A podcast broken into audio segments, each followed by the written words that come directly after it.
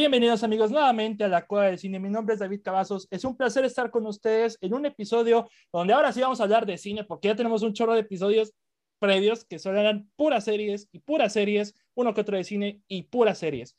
Pero a diferencia de los episodios anteriores, este episodio va a ser un poco particular porque nunca antes habíamos hecho esta dinámica en, la Cueva del Cine, al menos no en conjunto, ya teníamos un episodio de actores favoritos y comentábamos uno por uno por uno, pero nunca habíamos dedicado un episodio a, a un solo actor. Y esta vez no voy a estar solo porque, ah, ya, estoy muy contento de que ella esté presente porque miren, miren, nada más, miren. No traigo una lista, pero ahí se las, ahí se las pongo. Fan número uno de Alex de la Iglesia. Fan número uno de José Madero. Futbolera de corazón. Así es. Amante del cine de arte. Desde Sinaptosios y Cinéfilos MX, Ale Vega. Hombre, muchas gracias por esa presentación. No me había puesto a enumerar las cosas que me gustan, pero tienes toda la razón. Sí, sí puedo sentirme fan acérrima de todo lo que acabas de mencionar. En, resumen, todo lo contrario a David Cavazos, no, es cierto? Nada más. Sí, de hecho, ¿no? Bueno, en el fútbol sí, pero yo, a mí sí me gusta Alex de la Iglesia, ¿sabes? Sí, sí me gusta. Ay, muy bien.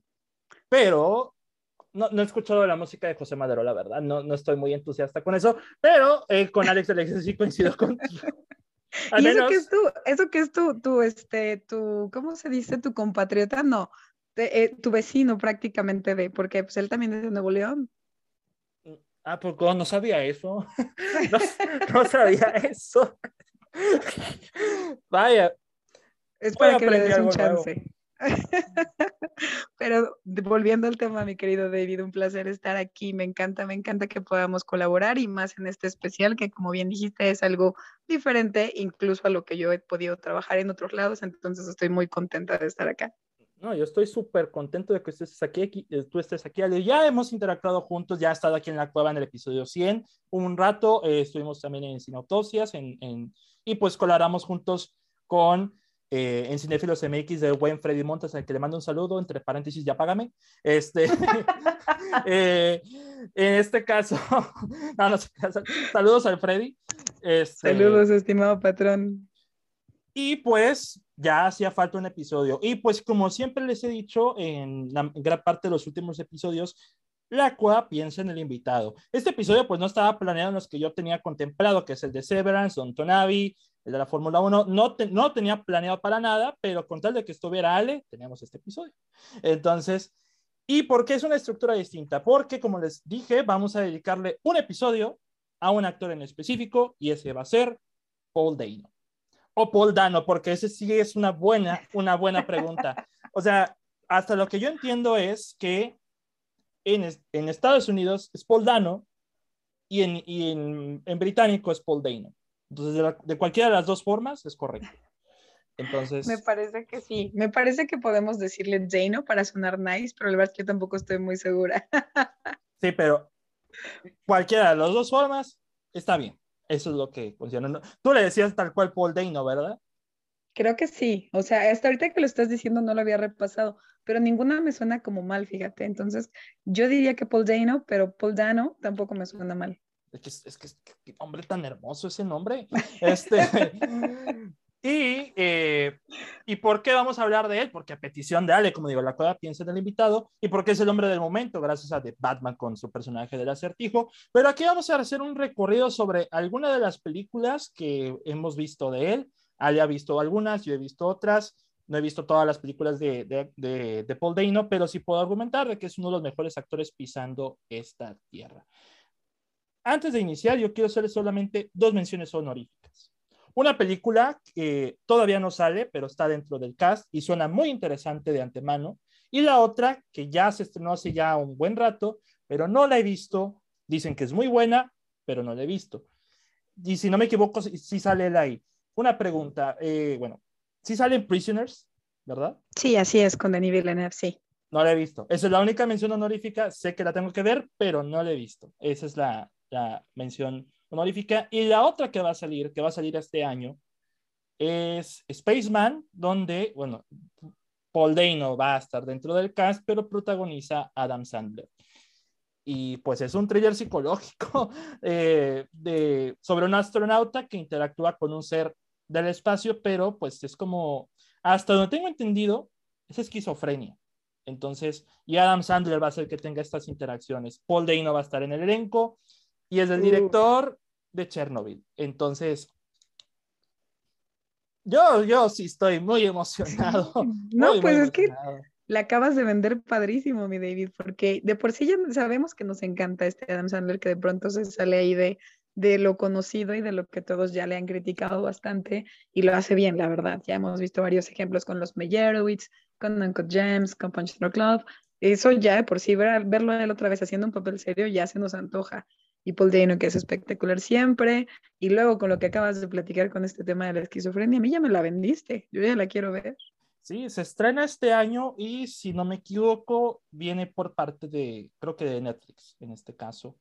Va a ser por parte de Netflix. Va a ser la segunda película de Adam Sandler que estrena este año por Netflix porque tiene otra llamada Hostel, que sí es un drama de básquetbol, tal cual. Ah, claro, tienes razón esa también se ve interesante, más que nada por el tono, porque yo pensé, bueno, va a ser de esa, como es su productora, va a ser una comedia de las que él hace, tipo el Ecuador, golpe abajo, y no, veo el trailer y digo, no veo ningún chiste aquí, me tengo que preocupar, pero sé que... Eh, sí, sí, sí, sí, ¿dónde está Happy Gilmore, no? Exactamente, pero ese sale primero, luego ya sale Spaceman, pero interesante, interesante, muy interesante. Eh, es otra mención honorífica porque pues es de las que más espero en este 2022. Y pues sale, eh, pues la, estructura es muy sencilla, tú comentas una, yo comento otra, cambiamos pensamientos, tú comentas una, tú comentas otra, y pues la magia de la cueva se hace presente. Esa sería la, la dinámica. Y de antemano agradecerte que estés aquí porque qué bueno, qué bueno, ya tú... Ese es el episodio número 115, números. Pasaron 15 episodios para poder invitarte. pero. Bueno, es que mi David, tú tienes muchísimo contenido y muchísimos trabajos y muchísimas este, series. Ya tu chamba no te da para tener tantos invitados porque ya viste todo. Sí, o sea, pero como, pero como digo, si hay una persona que, por ejemplo, quiere hablar de cierta cosa que le gusta, y si yo, yo coincido en el punto de, no de que me guste o no, sino de que la haya podido ver también, venía a la cueva. Tenemos episodio, tenemos episodio nuevecito. Ah, este o no planeado, porque honestamente los planes están para romperse cuando se trata de la cueva, pero, pero yo estoy muy emocionada que estés aquí porque, y, no estoy para soltar halagos, pero los voy a soltar. Tienes, tienes una gran vibra en todos los que te rodean y eso es lo que como que cuando nosotros nombramos a Ale es como que me pongo de pie, no puedo porque se cae todo, pero me pongo de pie para, para recibir a, Ale.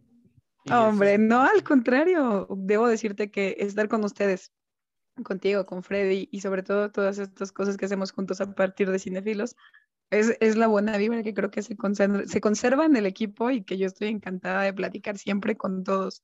Ah, eh, eh, de, cine y fuera del cine, ustedes ya saben que son un equipazo que adoro y se los he dicho siempre. Entonces creo que ustedes me ayudan a crear ese buen ambiente porque todos son igual de buena vibra que yo. Sí, es que, es que tenemos un bonito ambiente, omitiendo los clásicos de fútbol, pero tenemos un bonito ambiente. Excepto cuando se le tira a Osva, pero esa es otra historia. Sí, es, qué bueno que no soy de fútbol. Porque. Sin palabras, sin palabras. no, eh, dejaremos ese tema fuera el día de hoy. Paul Deino, Paul Deino, sí, cierto, el tema es Paul Deino. ok, ¿ves cómo, cómo, le encanta al host divagar y divagar, divagar? Está bien. Esto es espacio, mi David, está padre. Y hablando de espacio, iniciamos contigo y preséntanos la primera película de este grandísimo Paul Dano. Perfecto. Mira, yo traje a nuestra mesa el día de hoy la película de Okja, o como creo que se pronuncia adecuadamente en la película, Okja, que es una película del famosísimo director de Parasite, Bong Joon-ho, que se estrenó en el 2017 y que todo el mundo puede encontrar todavía en su plataforma Netflix. Oggia es tal cual una película escrita y dirigida por Bong que trata acerca de una chiquita que eh, en, campos allá en, el oriente. Eh, está cuidando una especie muy particular como de un cerdito, vamos a llamarle, pero no es un cerdito per se, es una, criatura mucho más particular. Eventualmente estos cerditos pues los empiezan a utilizar para fines pues de comida, vamos a llamarle tan crudo como es, y pues esto es por medio del maltrato, ¿no? Lo que conocemos eventualmente como el fast food y, la producción masiva de comida. Entonces, Paul Dano trabaja aquí como uno de los protagonistas, siendo el, el, rebelde llamado Jay, que está en una asociación, de hecho, que se llama, ahorita te voy a decir el nombre porque se me fue, ah, se llama eh, Animal Liberation Front que es la ALF, y es una asociación que existe en la vida real, pues, pero que ya está representada en la película. Y lo que hace Jay es un poco em, ser este, este rebelde encargado de salvar a esta especie y de mostrarle al mundo cómo esta empresa maltrata pues, a sus animalillos, ¿no? Y esencialmente cómo se crea la comida a partir de pues, la producción masiva de estos animales que son muy particulares. Es una película con un gran mensaje, todo el mundo creo que fue muy impactada en su momento cuando salió, porque además de ser como muy revolucionaria por el tema de la tecnología y de cómo fue creado el animalito, también tenía mucho que ver con pues esta producción que todos conocemos como con la comida rápida y como un McDonald's cualquiera. Y creo que a todo el mundo le quedó como la enseñanza de, pues, aguas con qué estás consumiendo, pero todo lo hacen muy bien porque es una película donde ves a Jake Gyllenhaal, donde ves a Tilda Swinton haciendo el papel de gemelas, el propio Paul Dano, que es uno de los principales, y por ahí se asoma Steven Yeun, que eventualmente es más conocido por Minari, etcétera, pero que en ese momento no era tan conocido y que forma parte de la ALF donde está Paul Dano. Eh, si no la han visto, y ojalá, bueno, creo que mi, querido David me dijo que ya la vio, pero este, si no la han visto, ojalá le den un chance porque tiene grandes actuaciones. Jake Gyllenhaal aparece como un tipo divertidísimo, o sea, ni, ni se van a creer que es él. Y se maneja muchísima comedia y muchísima personalidad en la película, a pesar de ser un tema medio ríspido. Pudiera de pronto eh, remontarnos a cuando existió Fast Food Nation de Richard Linklater, donde también sale Paul Dano, pero es mucho menos cruda. Este, es mucho más bonita, es mucho más enternecedora, pero por ahí el mensaje puede, puede hacer un eco con esa película. Y creo que les va a gustar el papel de Paul Dano porque eh, lo hace como muy emocionante. Es como este doble agente y pues tiene toda la cara, ¿no? Toda la cara de rebelde, toda la cara de muchachito en contra del sistema y lo hace muy padre. Es una de las películas que creo que pueden apreciar mejor a Paul Dano y pues Bong Joon-ho siempre es como un gran sinónimo de, de calidad, ¿no? Sí, fíjate que el nombre de Bong Joon-ho, cuando lo escuché por primera vez, fue antes de Parasite, fue con Nokia, eh, principalmente. Y yo considero que él es un director muy versátil en, con lo que se refiere a lo, lo voy a poner de esta manera, una, a las películas fantasiosamente reales. En cierto modo, Parasite, por el final, eh, sin hacer spoiler, es fantasiosamente real eh, en ese sentido. No he visto Okia completamente, pero sí he, escuchado del revuelo. De hecho, no me acordaba que Paul Dano salía porque las partes donde vi Okia no estaba Paul Dano.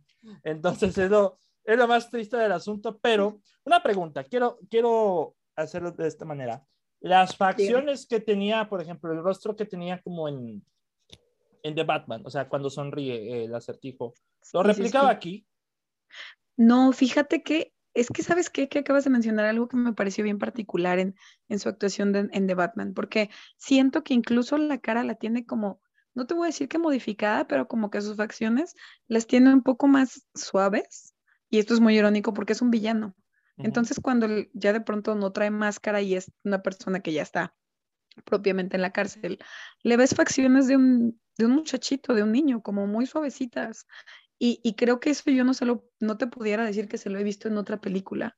Me llamó por eso mucho la atención. Ese, es muy particular. Creo que lo que hace ahí Matt Reeves es elegirlo precisamente porque es este villano desquiciado, como súper eh, frenético, y cuando le quitas la máscara es un muchachito como dulce, como abandonado, como el propio Batman, ¿no? Entonces, creo que es una particularidad en el rostro que yo no le había visto en otra película.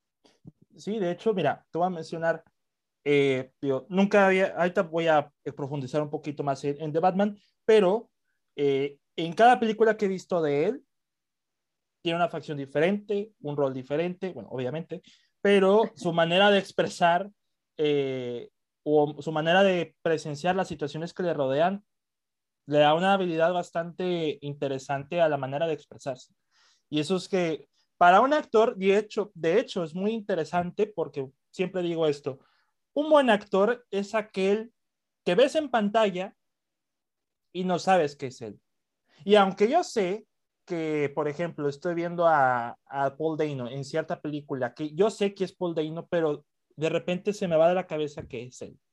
Y se me olvida porque estoy viendo el personaje.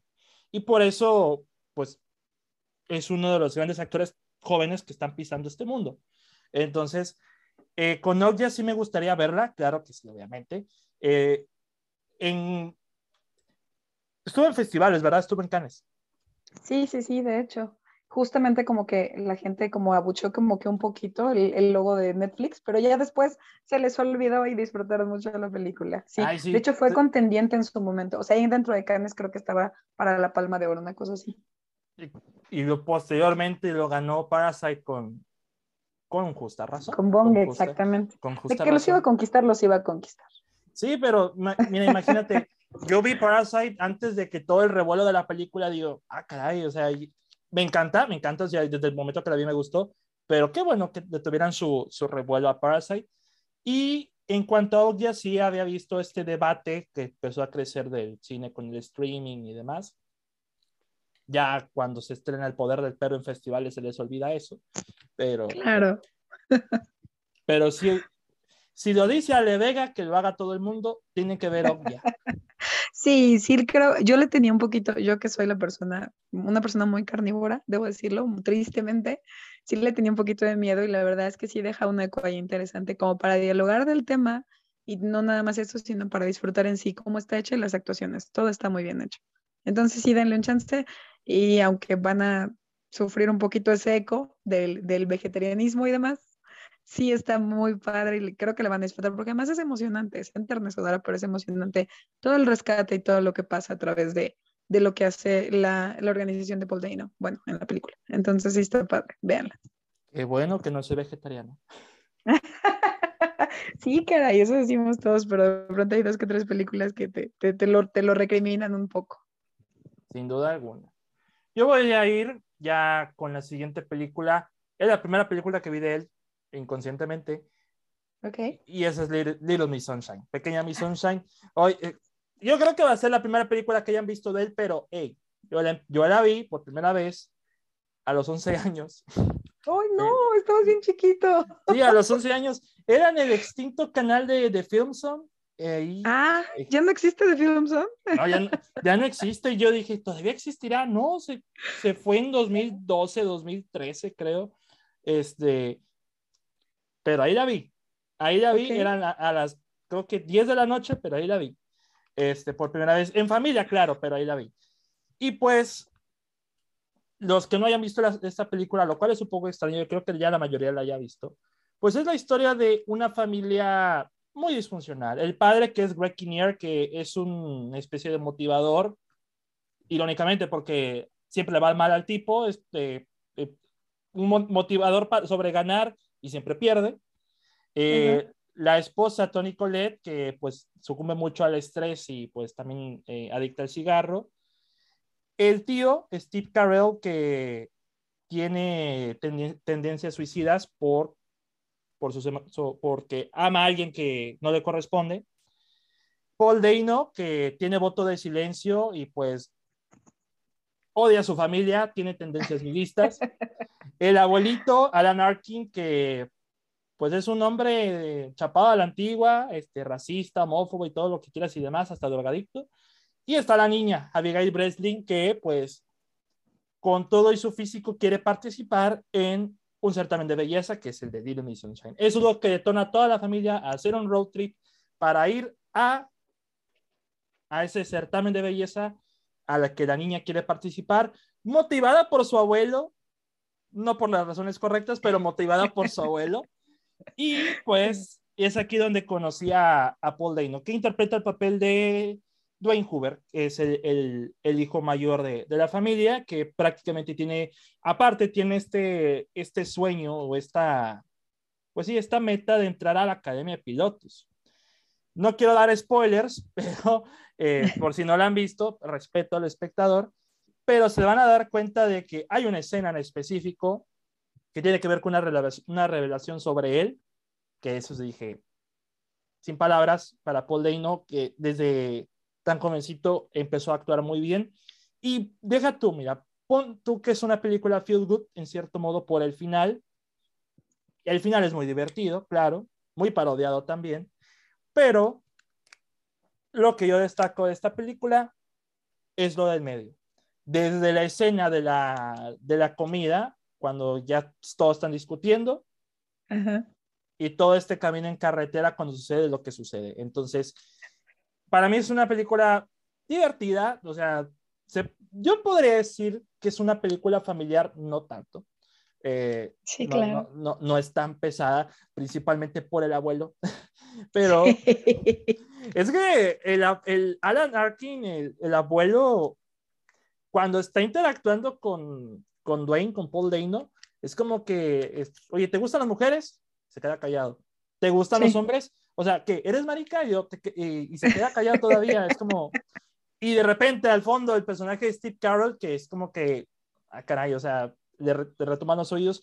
Pero también algo muy importante de, de mencionar, aparte de Paul Dano, que se mete en la actuación en, en ese momento y pues eh, como todos los personajes están bien desarrollados, Steve Carell, Steve Carell eh, apenas estaba en The Office.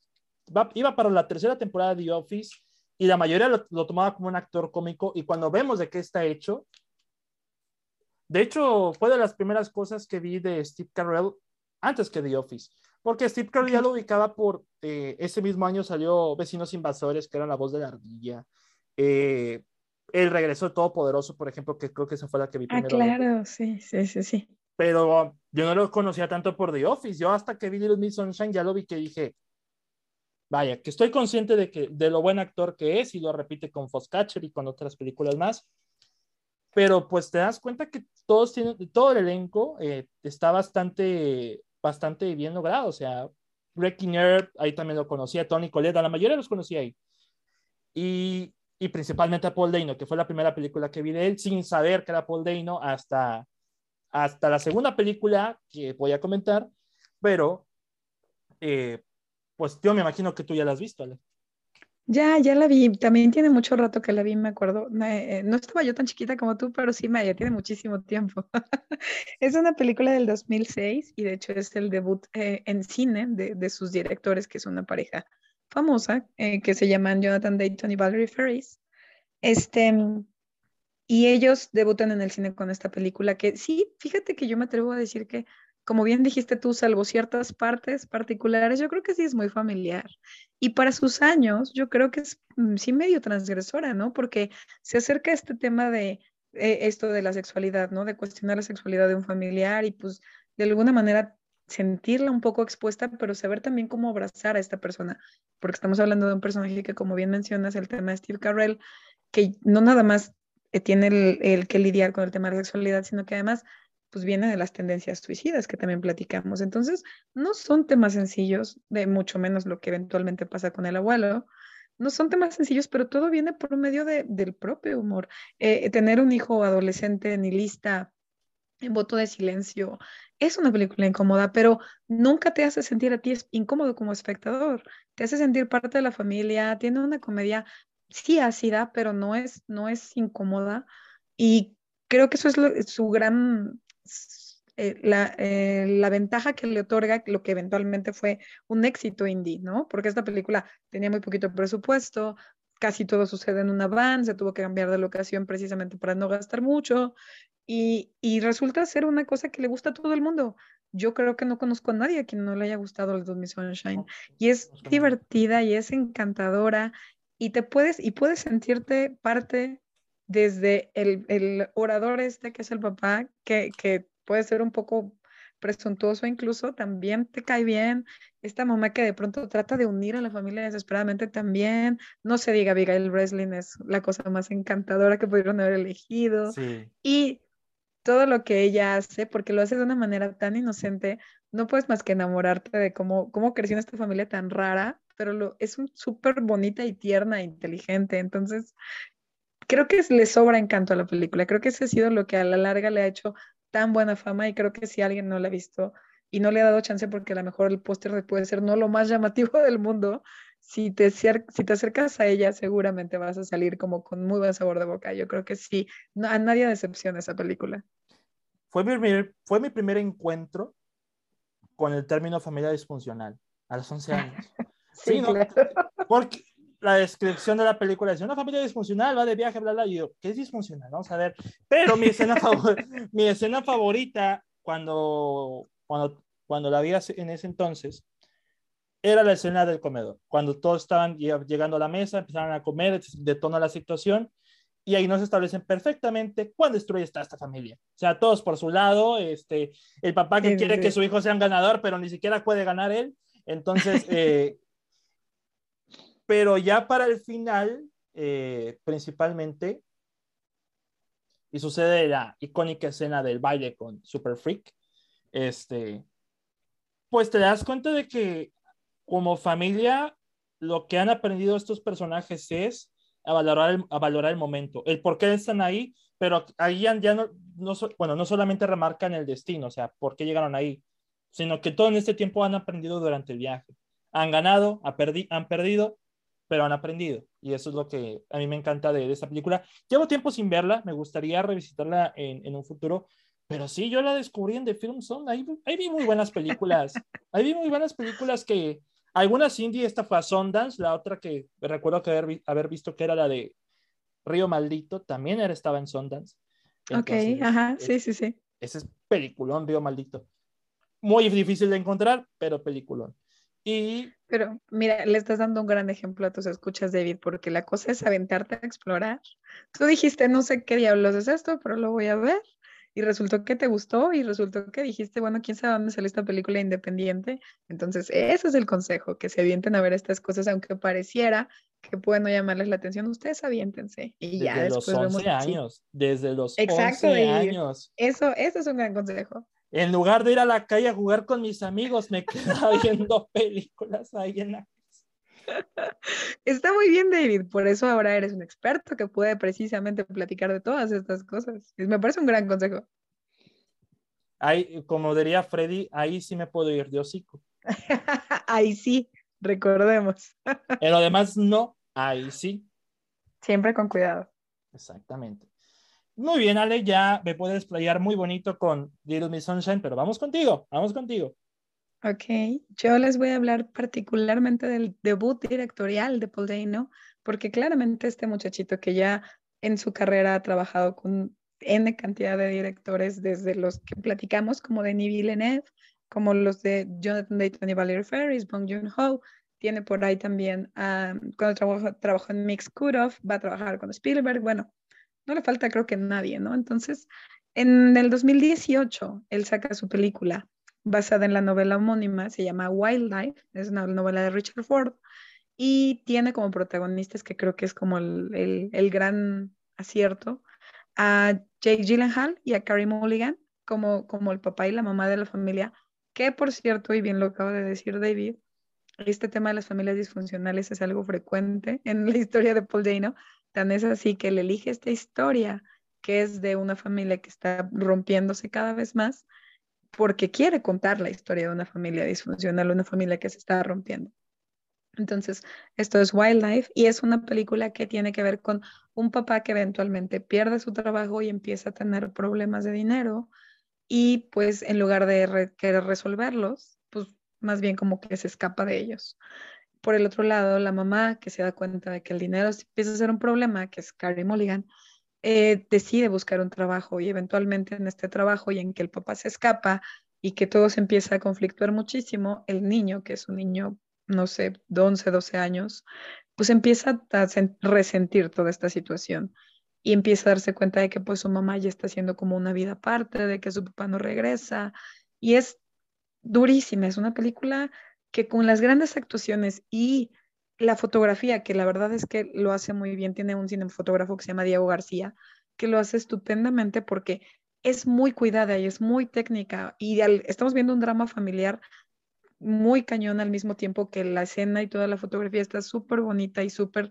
elegante. Entonces lo tiene todo. O sea, de verdad te lo cuenta súper drástico y es una historia muy fea, pero lo hace elegantemente. Y eso solo lo puede hacer alguien que se ve que tiene un manejo espectacular del cine, que sabe exactamente lo que quiere transmitir, que no tiene miedo a contarte un dramón telenovelesco, porque tiene las armas, las armas visuales y las armas en el guion que coescribió con su pareja, la actriz Zoe Kazan, eh, de, contártelo de una manera muy elegante. Entonces, para hacer un debut directorial, se nota que el hombre le sabe a todo, a todo. Es, y te digo, o sea, lo, lo más importante de la película a mí me parece, si, sin, sin enfocarme en los aspectos técnicos, me parece que es la actuación de Karen Mulligan y, y Jake Gyllenhaal y de el, eh, actor que la hace de hijo, que se llama Ed Oxenbould, ellos tres, que son los que manejan todo, porque prácticamente no hay más personajes, son muy buenos, muy, muy buenos, excepcionalmente buenos. Te transmiten todo el tema de la frustración y el cansancio familiar y todo el tiempo quieres abrazar a todo el mundo porque es muy, muy brusco. Pero sí, ya lo dijo Paul Dano en su momento, él quiere volver a dirigir, quiere seguir haciendo estos dramas familiares y trasladarlos a la pantalla. Entonces, más o menos de eso va Wildlife. Tristemente no llegó a las carteleras en México, pero debe de estar por allí. Si no me equivoco, de estar en HBO, una cosa así. Entonces, eh, si la pueden ver, denle un chance. Van a sacar sí lagrimitas, pero está, van a disfrutar cómo está tan bien hecha. Y ojalá Paul no se dé la oportunidad de seguir dirigiendo porque lo hace súper bien. Es aquí donde Ale Vega va a ir con la pandilla de Autopsias a la Cineteca a poner una solicitud para que. ¿Verdad que sí? ¿Se puede, ¿Se puede hacer eso? ¿Se puede hacer eso? No sé, fíjate que me gustaría. O sea, siempre hemos dicho como que debería de haber alguna que se debería transmitir otra vez en pantalla grande. Yo me imagino que si hay suficiente demanda o entra en alguna cosa, ya sabes, de pronto como que hacen estos festivales o como estos especiales, yo digo que sí puede ser una sugerencia que igual funcione, que tú vayas y les digas, oye, o sea, como planearlo, pero con la gente que trabaja ahí, ¿sí me explico? No directamente con la cineteca, pero ya sabes que siempre encuentras a quien trabaja ahí en Twitter o una cosa así. Sí, como rentar una sala o algo así. Ay, te imaginas, estaría increíble. Por acá en, en, la Ciudad de México hay lo que se llama la Casa del Cine, que tal cual son dos salitas de cine muy, muy bonitas y muy, es un lugar muy padre. Y creo que ahí sí la puedes rentar. Entonces, no estaría mal poner ahí una película, fíjate. Poner Wildlife para que la gente la vea. Aprovechen, aprovechen. En Nuevo León no hay nada de eso. Apenas está el cinema, el cinema rally que entras y sales navajeado de ahí. Entonces, o sea, tú tienes todo a la mano, aprovechalo. Sí, tienes toda la razón. Es que sí, la oferta, o sea, digo, y si no, si no tenemos tanta oferta cultural, pues hay que buscarle. Como acabamos de decir con David, la cuestión sería rascarle y buscarle a ver a dónde los encontramos. Pero sí, creo que está, por ahí me acuerdo que estaba en HBO, entonces espero que todavía siga. Y si les pasó de largo en el catálogo, sí denle un chance. Se llama Wildlife. Creo que así también lo pusieron. O sea, creo que no tiene traducción en español, entonces así la encuentran. Quisiera creer que Paul Dano eligió a Jake Gyllenhaal por Prisoners. Yo creo que sí. Es que, ¿sabes qué? Que también estuvieron en Ogia juntos. También. bueno, sí, también. Entonces creo que por ahí tienen una historial, fíjate, ahora que lo mencionas. Sí, fíjate, me gusta mucho este, este, eh, este experimento de buenos actores que están brincando a la, a, la dirección. Yo no he visto Wildlife, es también de las, de las otras que me faltan de ver. Tengo muchas pendientes por ver, aunque no parezca, pero tengo muchas pendientes por ver. y eso que tú ya viste todo, David, siempre sentimos que tú ya llevas ventaja. No, la verdad no tanto, pero este, eh, pongo un ejemplo a JC Eisenberg con su película, tiene un nombre muy largo, pero la, sacó en Sundance este año, que se llama...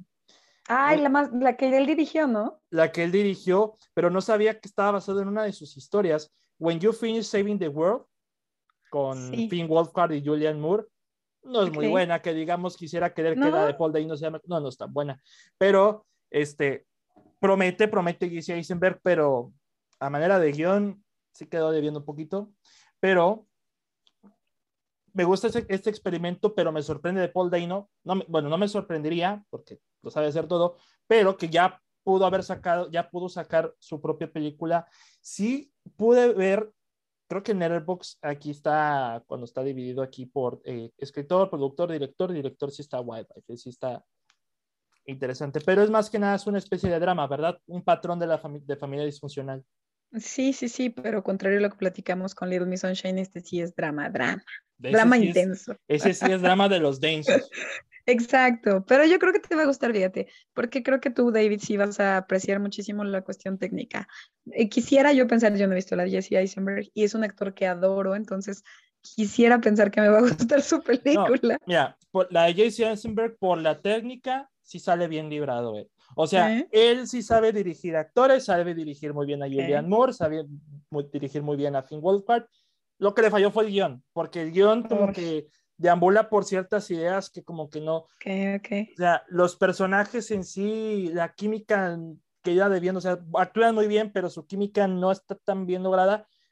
Pero yo, yo lo dije, yo, yo como tú, me cae muy bien JC Eisenberg, me considero un muy buen actor, me alegra mucho que se haya aventado a dirigir, es su primera película, es entendible, pero pues ahí va, ahí va. Yo creo que me atrevo a decir que no te va a decepcionar Paul Dano, que sí vas a, sí vas a disfrutar la película mucho. Al tipo Jonah Hill con Midnights.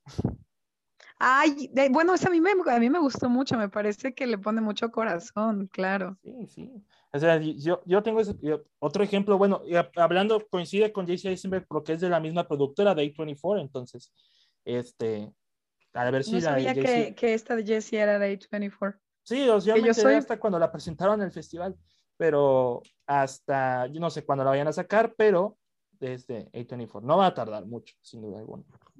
Yo soy fiel creyente de A24, así a ciegas me puedo sentar a ver cualquiera de sus películas. Entonces, espero no me decepcionen.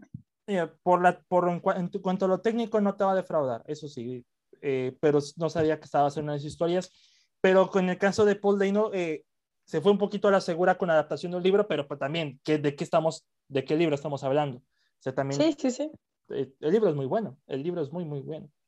Entonces, creo que sí, justo, justo, y creo que te logra transmitir a ciertas partes del libro que él cuenta, que le parecieron como que era difícil expresar el sentimiento en imágenes, pero yo creo que todo sí te lo, o sea, sí te rompe el corazón la película, entonces creo que sí, sí lo logra, sí, sí te, te transmite eso que a lo mejor en literatura es más fácil, pero aquí con imágenes lo logra muy bien.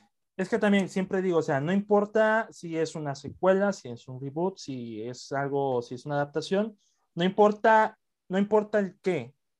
Si ya he visto esta historia antes, no importa. Lo que me importa es el cómo. Entonces, Exacto.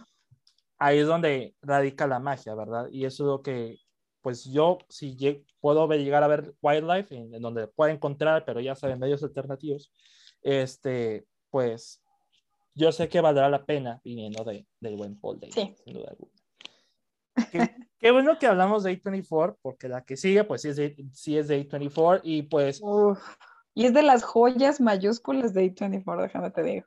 Es para mí, junto con Mid-90s, mis favoritas del estudio. Entonces, o de la productora o distribuidora, porque distribuye más de lo que produce, A24. Sí, sí, sí. Entonces, eh, pero esta película ya, ya la tenía en la mente, ya la tenía en ese entonces, en el 2016 por los comentarios en los festivales que se salían de la sala al, ver semejante barbaridad. Pero estoy hablando de Swiss Army Man, como le pusieron aquí, un cadáver para sobrevivir, sobrevivir dirigida por los Daniels, quienes también vuelven con A24 y van a sacar en Estados Unidos este fin de semana Everything, este Everywhere, All at Once. Ya, están en festivales, pero estoy... Yo también. Muy, muy, muy, muy emocionado. Y, y, de verdad que, no, es mi película más, una de mis películas más esperadas del año. Ya menos se estrena, no sé cuándo se estrena en México, pero bueno, pero bueno.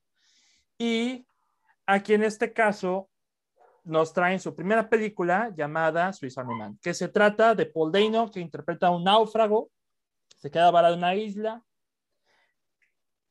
Patrones impresionantes, patrones impresionantes con familias disfuncionales, tendencias suicidas y tendencias nihilistas, un náufrago que se quiere suicidar. Así es. Eh, el ciclo Paul Dano está conectado a, estas situaciones. y lo que nos relata esta película es que se va a suicidar, pero de repente encuentran un cadáver que el mar lo arrojó y, terminó eh, en la playa. Él, se acerca, él ve, es, es, un cadáver prácticamente que termina siendo un zombie, interpretado por Daniel Radcliffe, pero es un zombie muy peculiar, muy, muy auditiva y, olorosamente peculiar. Entonces, en pocas palabras, no deja de, hacer flatulencias ese zombie, que se llama Manny, el personaje de Daniel Radcliffe. A partir de ahí inicia una amistad entre ellos, eh, eh, tratando de escapar de, del bosque de la isla. Y pues el, eh, Paul Dano se da cuenta de que el zombie tiene habilidades muy peculiares en lo que respecta a la, la, que recuerdo es que mete como una especie de arpón en la boca. Daniel Rojas se tira un pedo y sale volando. sí, sí, que por supuesto. O igual con, con, los golpes de karate, así como eh, también, o sea, poderes mágicos, poderes mágicos. Pero la misión del personaje de Paul Dano es, es, ir con la persona que, de la que se enamoró, porque nada más la vio en el camión y se enamoró, que es Mary, Mary Elizabeth Winstead.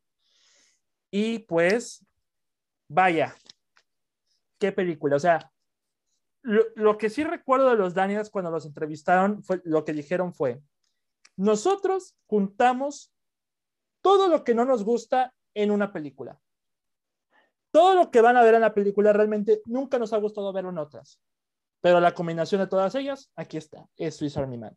Y pues es la ironía de la ironía, o sea, salió tan bien que es impresionante, es suficientemente creativo y no me sorprende que su próxima película, que ya viene en, los próximos días en Estados Unidos, sea también una, eh, la han recibido maravillosamente, eso sí, ya porque ya los conocen, ya los conocen. Ahora, pues, imagínate, hace seis años es como, oye, ¿qué te pasa? Sí, claro. Sí, es que de hecho, ¿no? Me parece que fue en Sundance donde le dijeron qué es esto y adiós, y hubo gente que se salió porque es una película complicada. Y no, lo digo, no lo digo en un mal sentido, pero incluso hacer una pequeña sinopsis es complicado explicar de qué se trata. Pero ya que uno empieza a verla, la forma en la que está hecha es muy divertida porque sí, sí, muy, tiene mucho que ver el gas en la película. Pero no, eh, lo que empieza siendo un chiste que pudiera ser súper banal como ese, termina siendo una exploración al tema de eh, la rutina, del cómo somos los humanos, de las etiquetas sociales, de cuál, qué es lo que tenemos que hacer para, pues vaya, como lo diré el título en español, para sobrevivir, ¿no? Entonces, eh, eh, Daniel, el personaje de Daniel Radcliffe, que es Manny, eh, pasa de ser un títere, tal cual, una cosa muy útil, porque por eso se llama Swiss Army Man, a empezar a entender las cuestiones humanas. Y creo que por ahí, si no te espanta la carencia de sentido de la película, lo que puedes encontrar al, revisar estos temas es algo como, no, no nada más profundo, sino también es muy agradable para entender. Y, y, esto mientras vas de un sinsentido tras otro, ¿no? Porque, pues, te digo, de pronto lo agarra y es como, ya me di cuenta que de él puedo sacar agua, ¿no? O ya me di cuenta que puede ser mi brújula, porque cuando se convierte en brújula también es súper chistoso, porque no sabes, no voy a spoilear nada, pero la parte que es la brújula es muy chistoso. Sí, qué brújula. sí, exacto. Entonces, se, se, permite esto, se permite como tontería y sin sentido uno tras otro, pero no te está contando cosas de las que te vas a doblar de la risa y ya. Sí le vas a encontrar un subtexto, sí existe ahí una lectura importante de por qué esta persona se enamoró de, de, del personaje de Mary Elizabeth Winstead y hacia dónde va eso, ¿no? Y por qué se quería suicidar y cómo tiene que entender Manny, que pues eso prácticamente es un objeto cuando, cuando comienza a existir en la película, cómo lo entiende Manny y qué descubre a partir de ahí. Entonces, híjole, por eso es tan buena, creo, porque no tiene miedo a hacer mucha tontería y de todas maneras hay mucho que explorarle como una buena película. Es como una tontería con sentido. Eh, sí. no solamente, no solamente siento que Manny es una, una herramienta para el personaje de Paul Dano, que si no me equivoco, quiero creer, quiero creer que se llama Andrew, creo que se llama Andrew. A ver, vamos a ver. El personaje de, de Paul Dano. Sí, se llama, no me equivoqué, se llama Hank. Se llama Hank. Ah, claro, son Hank Sí. y Manny. Hank Sí, y ya Manny, exactamente. Y, y- y es mi favorita de 24 y no recuerdo el nombre, pero como digo, es Paul Dano. Este, Sí, claro. pero cuando la vi, no lo reconocía como tal hasta, bueno, por las facciones, pero digo, vaya, qué cambiazo a Little Miss Sunshine con lo que vi aquí. Sí, claro. Pero cuando, cuando este, como dije, él, este es una herramienta para el personaje de Paul Dano, pero también es una herramienta para la trama. ¿Para qué? Para impulsar a Paul Dano en su, en su desarrollo. Como Manny tiene un desarrollo, se puede decir que limitado, es más que nada para impulsar las motivaciones o los pensamientos de Paul Dano, que es donde también se luce la película. O sea, no porque esté Daniel, Daniel Radcliffe, ah, Daniel Radcliffe ahí soltando gases, este, quiere decir que se va a robar la atención. No, él Sí. está impulsando a Paul Dano eh, como personaje. Sí. Entonces, eso es lo que equilibra muy, equilibra muy bien. Y digo, para que estos tipos, los Daniels, se aventaran toda la clase de cosas que, chistes de flatulencias y demás cosas sin sentido en una película, pero le dieran una razón de ser, no cualquiera. Personalmente, no cualquiera. Y eso que eh, es, bueno, todos en ese entonces veníamos con la idea ya todavía grabada de que Daniel Radcliffe nunca va a dejar de ser Harry Potter y pues nos callaron la boca en ese año. Hace dos años nos volvieron a callar la boca con Gonza Kimbo, la de Manos a las Armas. Ah, esa está increíble. Fíjate que siento que está infravalorada. Muy Siento que como que, como que como vieron quién era el director y que este era un debut porque pues realmente era un efectista, como que si- siento que no le dieron como la validez que tiene, que si tú la disfrutas, o sea, que si te sientas a verla, y volvemos a lo mismo, ¿no? Las manos, valga la obviedad, las manos tienen las armas y es una cuestión de a ver quién se mata primero, a lo mejor pues sí, otra vez igual que en Swiss Army Man, puede ser como muy ridícula, pero es que no les dan chance, si te si tienes que ver Swiss Army Man y si tienes que ver Guns Akimbo, ambas son tremendamente disfrutables, pero tienes que entrarle al sinsentido. Si no me hacen caso, háganle caso a Ale, por favor. De hecho, Daniel Radcliffe va a estrenar La Ciudad Perdida este año y la va a hacer de villano, aparentemente. Ajá. Entonces, también por ahí la voy a ver el próximo mes. Pero, este, ahí se las dejo. Ahí se las dejo. O sea, si pensaban que Daniel Radcliffe va, se va a quedar marcado como Harry Potter, piénselo tantito No. y vean Eh, no, es un, es un acierto brutal lo mucho que se ha alejado de ese personaje, porque cada vez encuentra una cosa muchísimo más, no nada más más alocada, también más llamativa, o sea, tan, tan estigmatizado está como el propio Robert Pattinson, que ya mencionamos, mencionaremos, Batman, tan, tan estigmatizados están que lo único que les queda es aventarse a la locura, y qué bien lo hacen los dos, ¿eh? Y va, va a ser Weird Al, eh, Yankovic en el biopic que están haciendo. Ajá, yo- ajá, Yo feliz, contento y emocionado ajá. por ver lo que van a hacer ahí. Muy feliz. Sí, sí, sí, sí. No, eso ha sido maravilloso verlos eh, alejarse de las películas este, mainstream que, que protagonizan y aventarse a la locura. Eh, A mí me parece que Daniel Radcliffe, yo ya le compro lo que haga sin saber qué va a hacer porque creo que va a elegir cosas padres.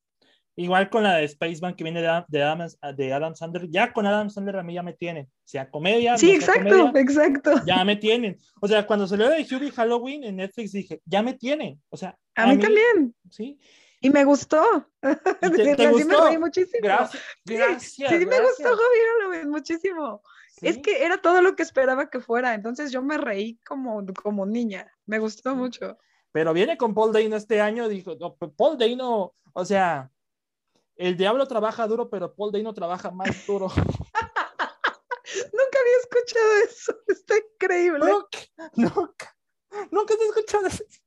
No, jamás. Gran frase, lo, te lo voy a robar. Lo puedes aplicar para quien sea. Esa es una frase multiusos, multitask, lo que quieras, Aplausos. Pero la encantó. verdad. pero la verdad. Eh, doble, doble jale tiene este año Paul Dano.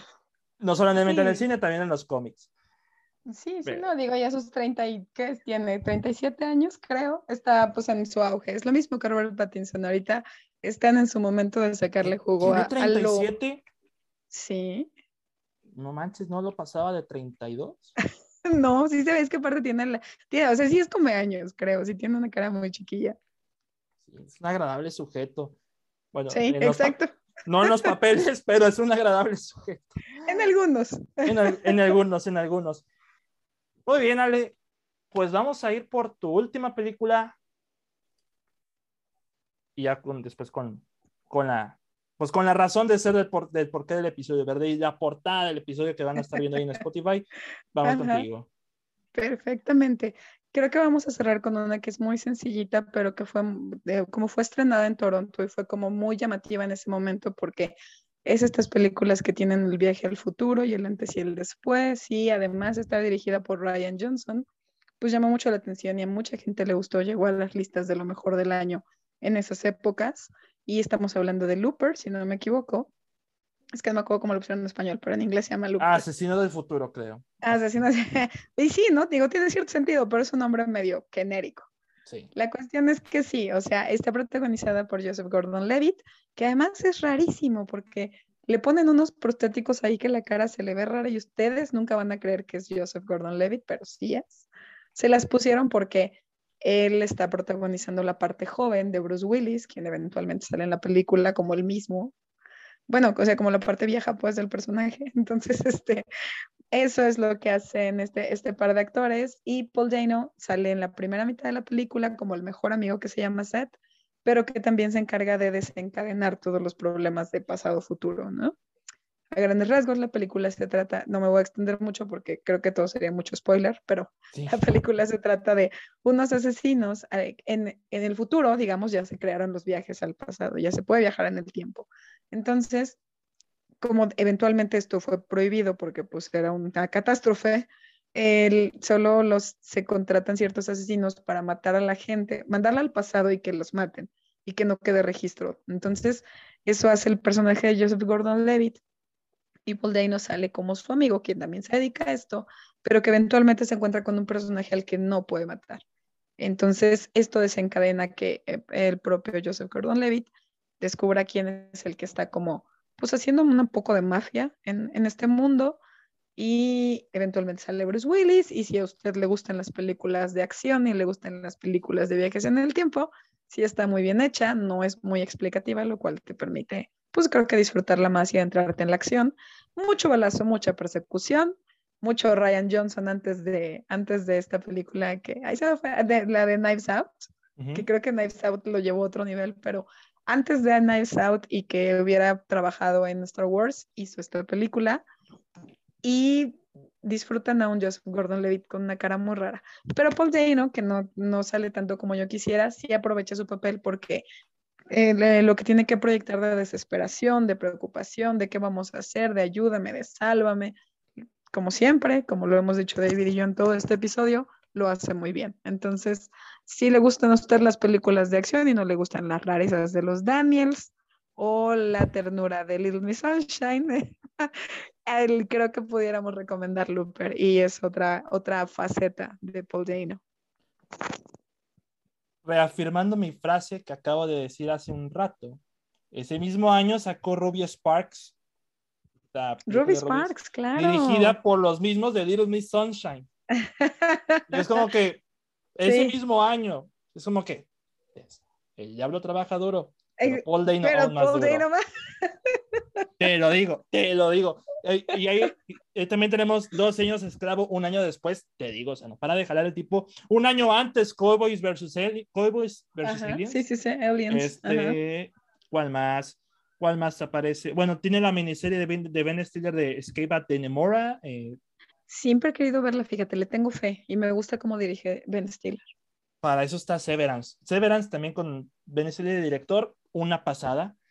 Oye, he Este, leído cosas increíbles, digo, ese que no estamos hablando de Stiller, pero que de plano me dejaron a Black Mirror tonto, que dijeron que Severance está Sí. increíble. Mira, te lo voy a resumir. Eh, Va a haber un episodio del podcast, pero te lo voy a resumir. A Imagínate ver, cuéntame. que trabajas en una empresa, muy cuestionable, vaya, y para trabajar te implantan un chip en tu cabeza donde tus recuerdos del trabajo se quedan en el trabajo, y los de tu casa y los de tu vida personal se quedan en tu vida personal. Al, Ok. el- tan pronto como das un pie en la empresa, cambian el Se chip. te fue. Ok. Solamente puedes recordar lo que, lo que sucede en el trabajo. En el Te olvidas de trabajo. tu familia, te olvidas de tus amigos, te olvidas de todo, Ok. solamente tu trabajo. Qué fuerte. Mo- Suena los fuerte. motivos es los que van a descubrir. Entonces, es- ahí se los dejo. Pero pues no, no es completamente Ben Stiller la, la, la creación de la serie, Okay. pero sí es el director, es el que impulsó la idea, es productor ejecutivo y pues dirigió seis de los diez episodios que tienen, pero pues, vaya, en esos años Paul Dano estaba a más no poder con mucho jale, muchísimo jale. Sí, sí, sí. Y pues Looper, que es una de las películas más, más sencillitas, eh, más que nada por Ryan Johnson, eh, que es de plano un director, pues se, se puede decir que actualmente es un director muy polémico, o sea, no sé si a ti te gustó el episodio 8 de Star Wars. Me parece que ya después de los seis clásicos todo se ha vuelto muy polémico en esa saga. No me quiero que- meter, pero yo solo puedo decir, a mí me gustó, me gustó ¿Sí? el episodio 8, sí, sí, sí. Sí, yo no tengo Es que- quejas con él, yo no tengo quejas con él. Creo que el problema sí radica en que ya lo que ya es canon, pues ya derivó en muchos pro- sub- subproductos que puede ser que ya no estén jalando tanto. Sí, se lo pasó todo por el arco del triunfo. Quiero hacer una película de Star Wars. No me importan las demás, pero con que esté, con- estoy en Star Wars, amigo. Estoy, estoy en Sí. Star Wars, estoy muy feliz. Pero ya sacó Knives Out y ya viene Knives Out 2 este año. Le tengo fe, fíjate, tengo fe en que Knives Out 2, este, me gustó mucho la 1, entonces quiero pensar que va a estar padre la 2. Ve The After Party, por favor. Es, va, a Sí, ser, sí, sí, no, sé que estamos en el mismo canal, va a ser la nueva Nights Out, pero de la tele. Porque la, va a pero ser- bien hecha, dime. No, ya confirmaron la segunda temporada, pero va a ser otro elenco, pero misma detective, Tiffany Haddish. Entonces, eh, va, a ser, va a ser como muy Nights Out, pero eh, en formato de serie. En episodios. Pero Sí. qué episodios, pero qué episodios, o sea, ya lo, ya lo comentamos el episodio, hace Sí, episodios, sí. pero comedia, musical, terror, puppets, animación, eh, comedias de tipo super cool, todo, todo, todo, todo, o sea, también tremenda, tremenda serie. Me parece maravilloso. Y así como le tenemos fe a The After Party, le tenemos fe a Knives Out 2. Esperemos se, se aplique Ryan Johnson y no vaya a caer en los, eh, en los errores de, de que las secuelas no son buenas. Pues espero que nos calle, espero que nos Sí, calle. exacto. Que sea igual de buena que la anterior. Y pues mira, otra de las que me falta ver, me falta ver fue Looper. Sí, supe de su existencia cuando salió, no sé por qué, pero terminé viendo, terminé viendo otra película en lugar de esa. Pero, eh, cuando salió en el cine, no sé por qué, pero, eh, pero sí me han contado que es una, no diría que una revolución, pero es como un- una manera refrescante de los, de los viajes en el tiempo. Sí, creo que está bien. Yo no soy la más fan de ese tipo de películas, pero me la disfruté y creo que sí. Te digo, creo que por las actuaciones sobre todo y porque te, te adentra mucho en las, en las partes de acción, creo que sí, es- sí es disfrutable. Y sobre todo es un producto diferente a lo que hemos venido platicando del propio Paul Dano. Entonces, es otra, otro género para disfrutarlo. Muy bien. ¿Hay algo que, que agregar más de, de Looper? De Looper, no, creo que ya tenemos que correr hacia Batman porque qué, qué acertijo nos regalaron en esta película. Sí, no, y mira, vaya, lo voy a volver a repetir una y otra y otra y otra, aunque Freddy me mate, pero una y otra y otra. Yo no soy fan de la- del Caballero de la Noche. Mm, Sé que es una buena película, pero no me gusta. El Joker eh, de Ledger es- actúa muy bien ahí, pero su Joker no me gusta Ok. me gusta más dos caras. Eh, a, a niveles de desarrollo y argumento, Ok, dos ok. caras es mejor que Joker. Entonces, Muy bien. yo venía muy, no, no con hype, eh, y, pero tampoco con ganas de odiar. Yo, yo no puedo odiar tanto, o sea, nadie me conoce, la verdad. Yo no puedo odiar tanto. Este, pero en lo que respecta de Batman, cuando escuché, bueno, Robert Pattinson va a ser Batman, muy bien, excelente. Pero cuando escuché que Paul Dane va a ser el acertijo, dije, uh, uh, uh, uh, Sí, sí, sí, sí. se, se aventaron un 10 con el casting. Sí. Y pues, ¿qué acertijo? ¿Qué acertijo nos dieron? Y, y eso es algo que, mira, lo que no me gustaba del Joker del Caballero de la Noche Es que solamente actuaba por actuar. O sea, en cuanto a villano terrorífico, no se me hacía un villano terrorífico realmente, porque un villano que solamente quiere caos, vaya. Villano sí, si no hay trasfondo.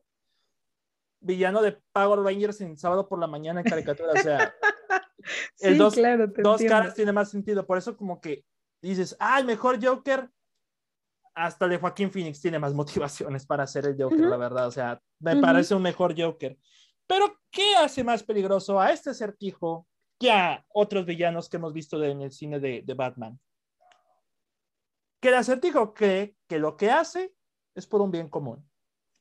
Todo villano que hace eh, cosas terribles por un bien común es el que da miedo. Él cree que está bien. Él cree que las cosas que hace son para sanar la ciudad. Y eso, señores y señores, es la cosa más terrorífica que he visto en mucho tiempo en cuanto a villanos. Thanos era igual, en, en, Marvel Thanos era igual, pero vamos, no estamos hablando de un alien, estamos hablando de un chico en su cuarto que solamente estaba refugiado en claves, en códigos, en libros. Era un tipo fríamente calculador.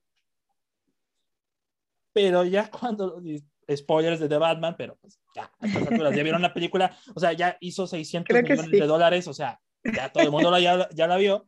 Este, cuando le quita la máscara, cuando, cuando ya lo vemos sin máscara y lo vemos en la cárcel y vemos las facciones que tiene, digo, en esencia, el tipo es, parece un agradable sujeto. Por cómo sonríe, es como que...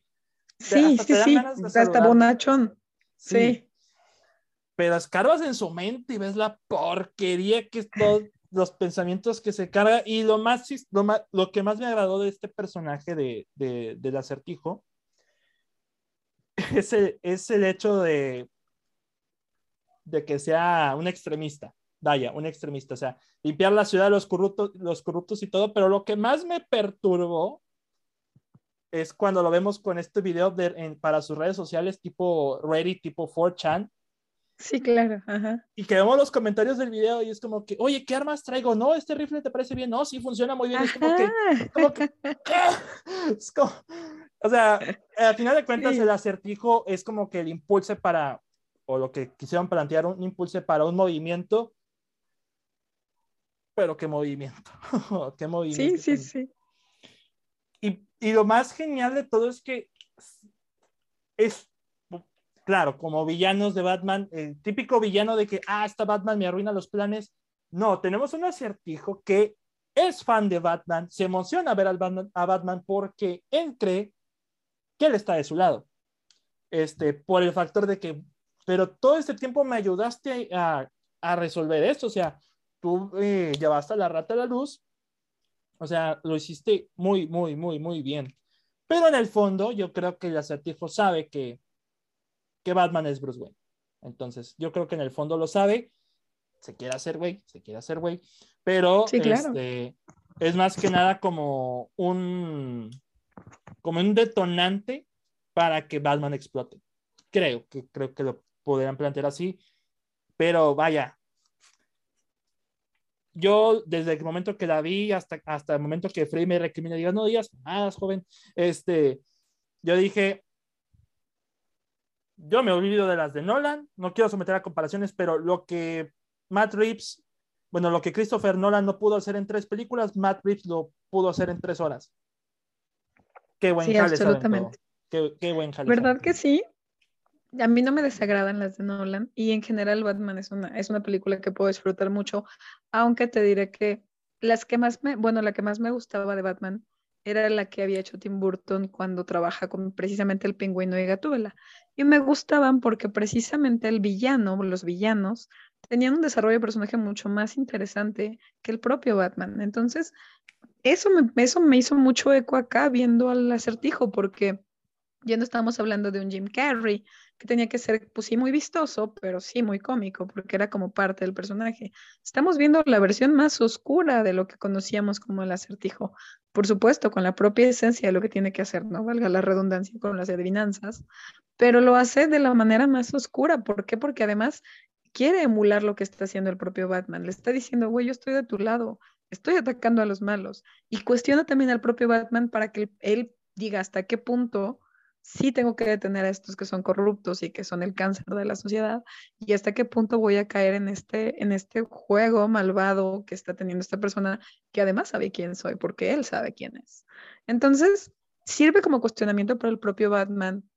Hace el, el eco de otros villanos que han sido muy icónicos, como lo que te platicaba de los que en aquel momento eh, desarrolló Tim Burton, y este, y le da mucha, mucha importancia a esto que estamos platicando de las redes sociales, de cómo eh, generar eh, empatía con la gente, cosa que va a ser un mal común para la, para la ciudad, pero en ese momento no lo ven ni los seguidores ni el villano.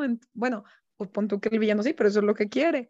Entonces, ya en el momento en el que le quitan, yo disfruté muchísimo todo lo que estaba haciendo como tan tan drástico el, acertijo, especialmente las partes en las que ya tiene la gente envuelta en cinta. Y cuando le quitan la máscara y, ves, bueno, ves a este chico que está en el, en el diner, en la cafetería, y está pues casi tal cual haciéndose un té, si no me equivoco, un café. Y le ves la carita y es la carita más simpática y amable que le pudieron poner a un villano jamás, ¿no? Es como sus lentes, que su, su, este, sus facciones todas suaves, y, resulta ser un marginado como el propio Batman, ¿no? No tiene familia, está abandonado y esa dualidad de humanidad, porque lo ves como cercano, pero también te das cuenta de que es el villano y es el malvado y es el que está loco. Creo que no, no me imagino a alguien, a ningún otro actor que lo hubiera podido hacer como lo hace Paul Dane en esta película.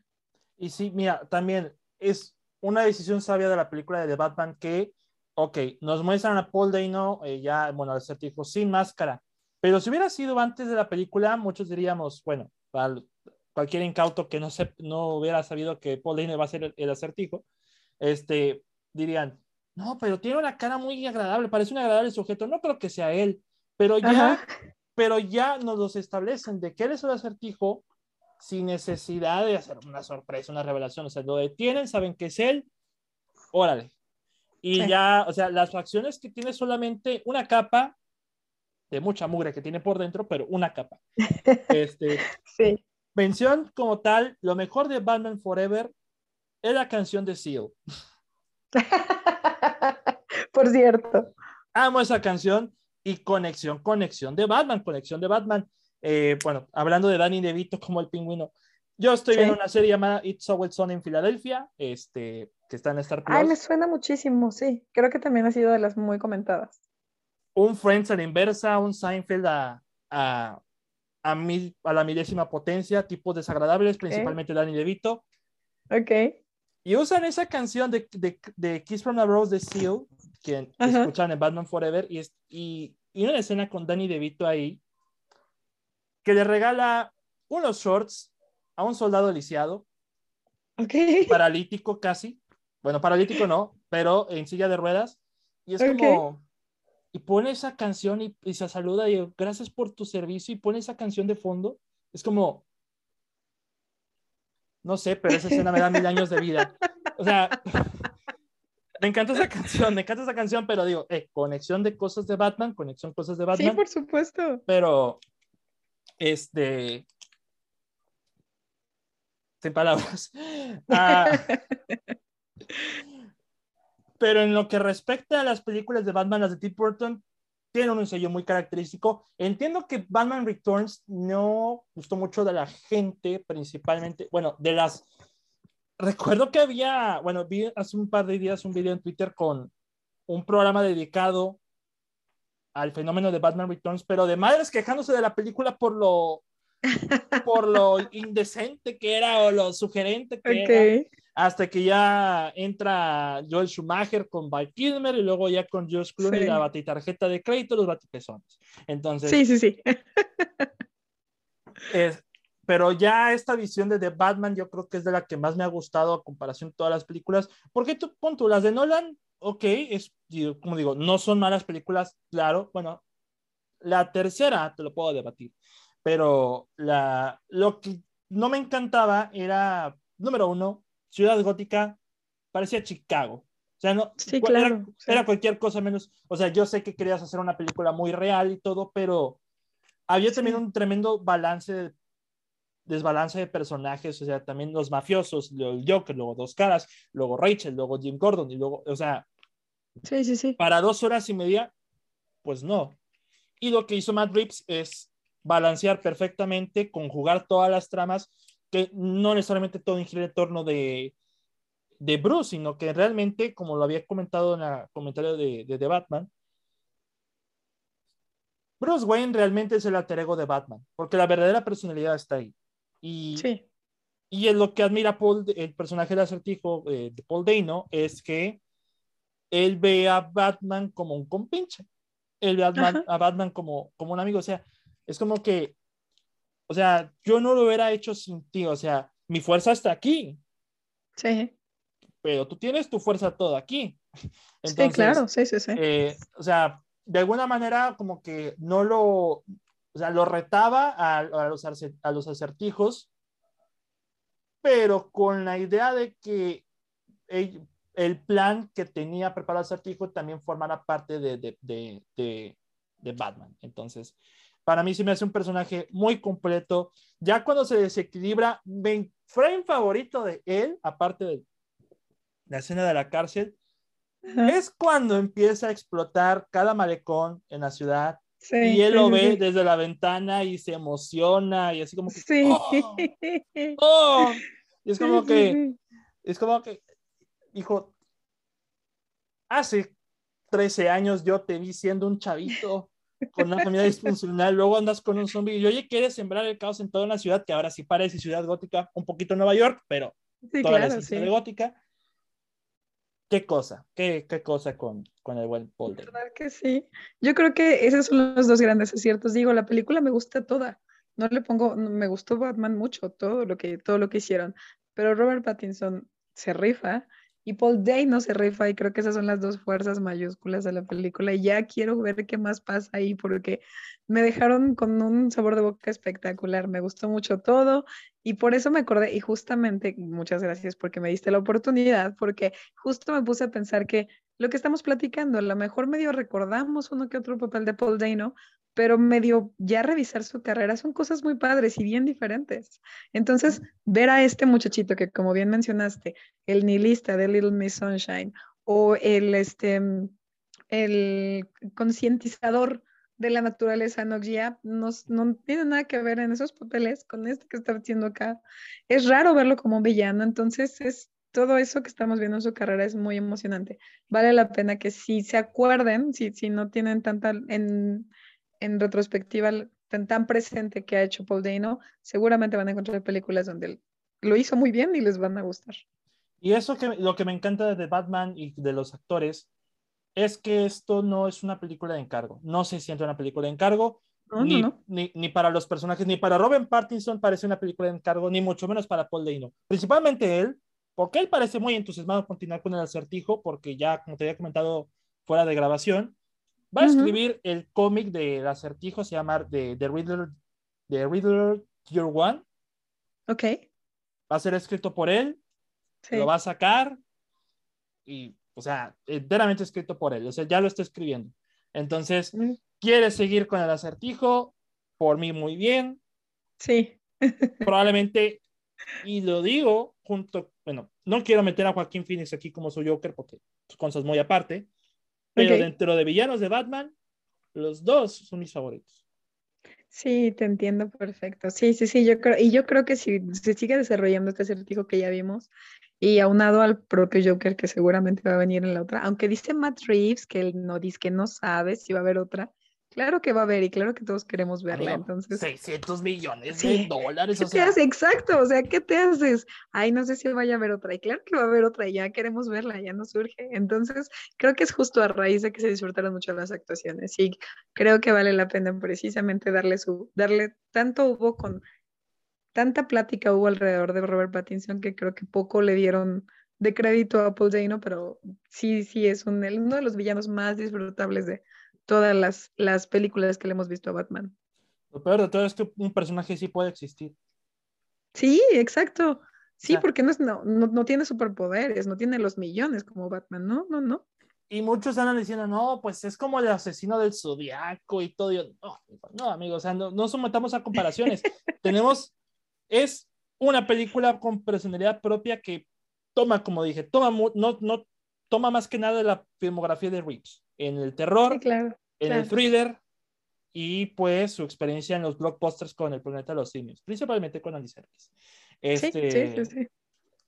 Pues ahí está, amigos. Ahí está, o sea, un, el primero de muchos episodios que esperamos dedicarle a actores, pero iniciamos muy bien con, Con, con con el buen. Paul. a petición de, a petición de Ale, a petición de Ale, porque como, Sí. como, y lo voy a poner de eslogan algún día, la cueva, la, la cueva piensa en el invitado.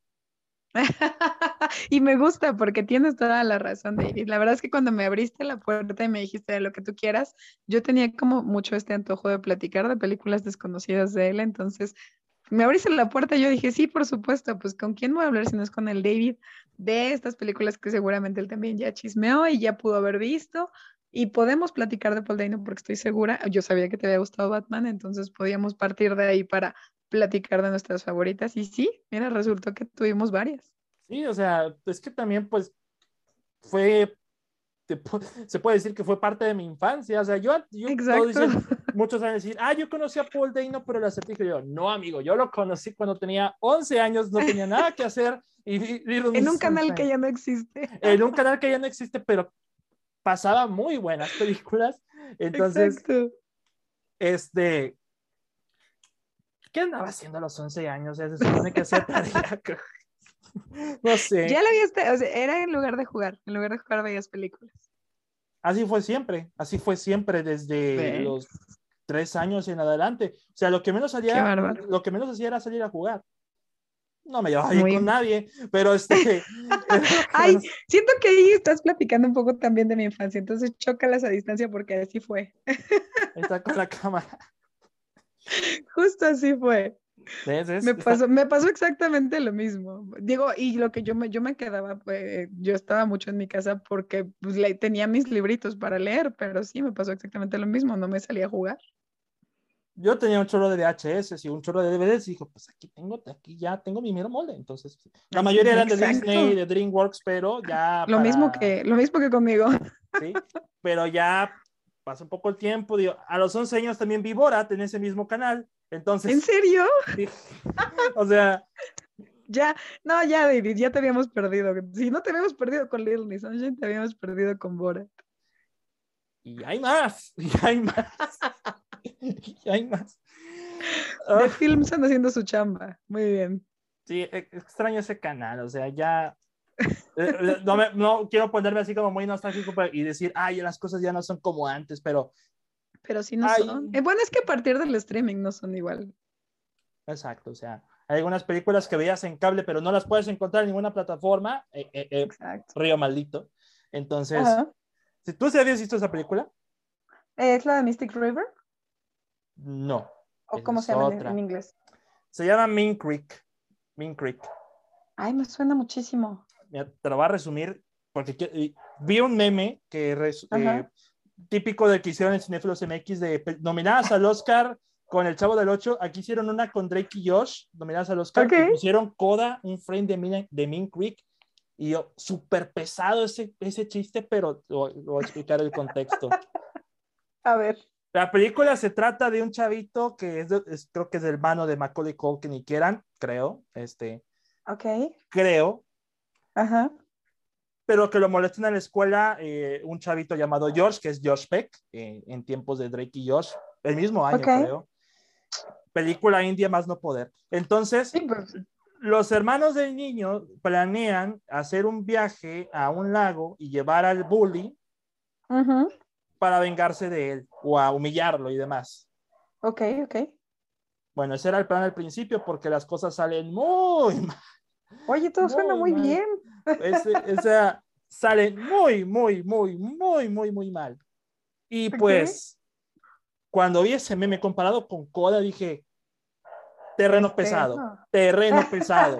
O sea, No quieres yo ir para allá. No, no, no sé qué tiene que ver con Coda, pero terreno, bueno, están en un lago, entonces sí, tienen razón. Pero nada más está ahí. Bueno, tal vez eso. Tal vez eso. Pero eso es, es de las películas que también Film Sound y yo la vi y dije, porque yo pues, yo vi cada Josh Peck por Drake y Josh. Y pues, Claro. dije, vaya, verlo en una película se me hacía muy raro.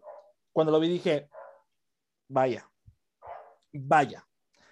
Mira, pero ya ¿Qué nos diste película? la pista, porque podemos buscarla a partir de Josh Beck. Sí, y es- vamos, vamos, a, vamos a hurgar el nombre para, para ahora sí que para saber quién sale y ver si la encontramos en algún lado, porque qué tal que por ahí anda perdida en una plataforma o algo así, sería bien.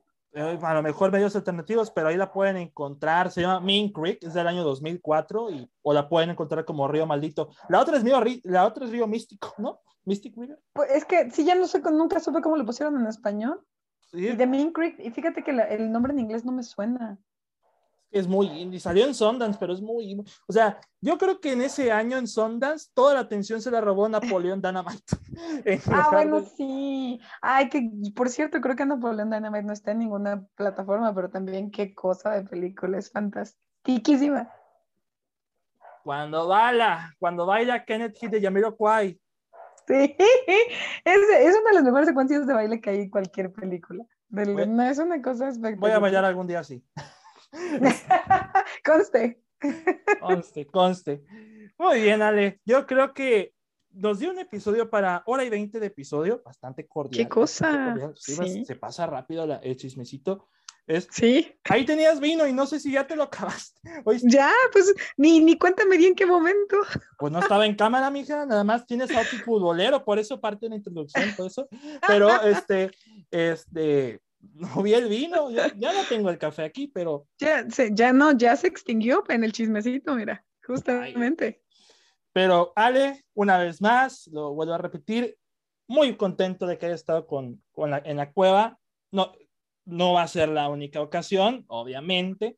Y, y Bueno, no sé si te interese que, al igual, claro con, que me interesa. al igual que con Fer, que tenemos nuestra sección dedicada a lo que sucede con Taylor Swift, que puras teorías y puro demás, que es la cueva del Swiftie. Podemos, Ok. podemos hacer algo contigo, pero de actores. Me gusta. No sé si sea, claro que también va a haber más invitados, pero que tú estés, o sea, que tú estés, porque así yo aprendo de ti, tú aprendes de mí, bueno, eso creo. Perfecto. Este, Sí, bastante. eso, es, eso creo, pero este, compartir pensamientos y eso sería, la verdad sería muy interesante, o sea, me gustaría que la Coa del Cine tuviera secciones. Me agrada, mi querido David. Ya sabes que yo estoy puesta y uy, mira que ahorita ahorita mencionamos de pronto a Jesse Eisenberg, por ejemplo, pero si nos extendemos, uy, ¿qué te cuento? Con Sí. muchísimo gusto aquí cuando me invites y para que platicamos del actor que me digas. Y actriz, o sea, porque también hay que... también- Ob- obviamente. obviamente. Entonces, muy contento de que estés aquí y pues tus redes sociales, Ale, ¿dónde te seguimos? Ay, mis redes sociales en Instagram y Twitter como Pat Gretel y me encuentran con David siempre ahí en, ahí en Cinefilos MX y con el señor Monts en todo lo que hace y con Alberto haciendo autopsias y ya, creo que ya, ya, ya cubrí la mayoría.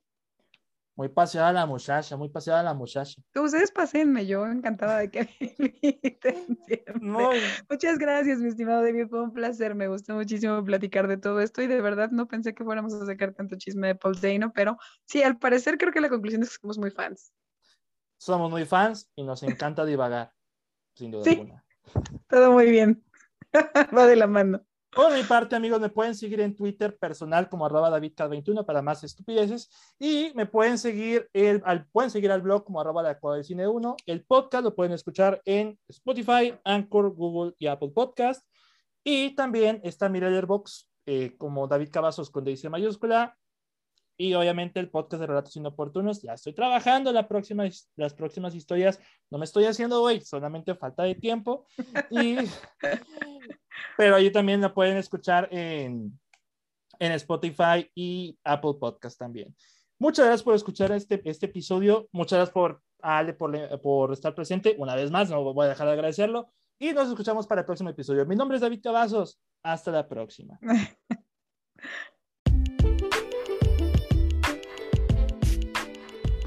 Muchas gracias por escuchar este episodio. Recuerda seguirnos en Spotify, Anchor, Google y Apple Podcast. Puedes compartir este episodio con tus amigos por medio de Facebook, Twitter o donde quieras. Muchas gracias por estar con nosotros en la cueva y muchas gracias por tu apoyo.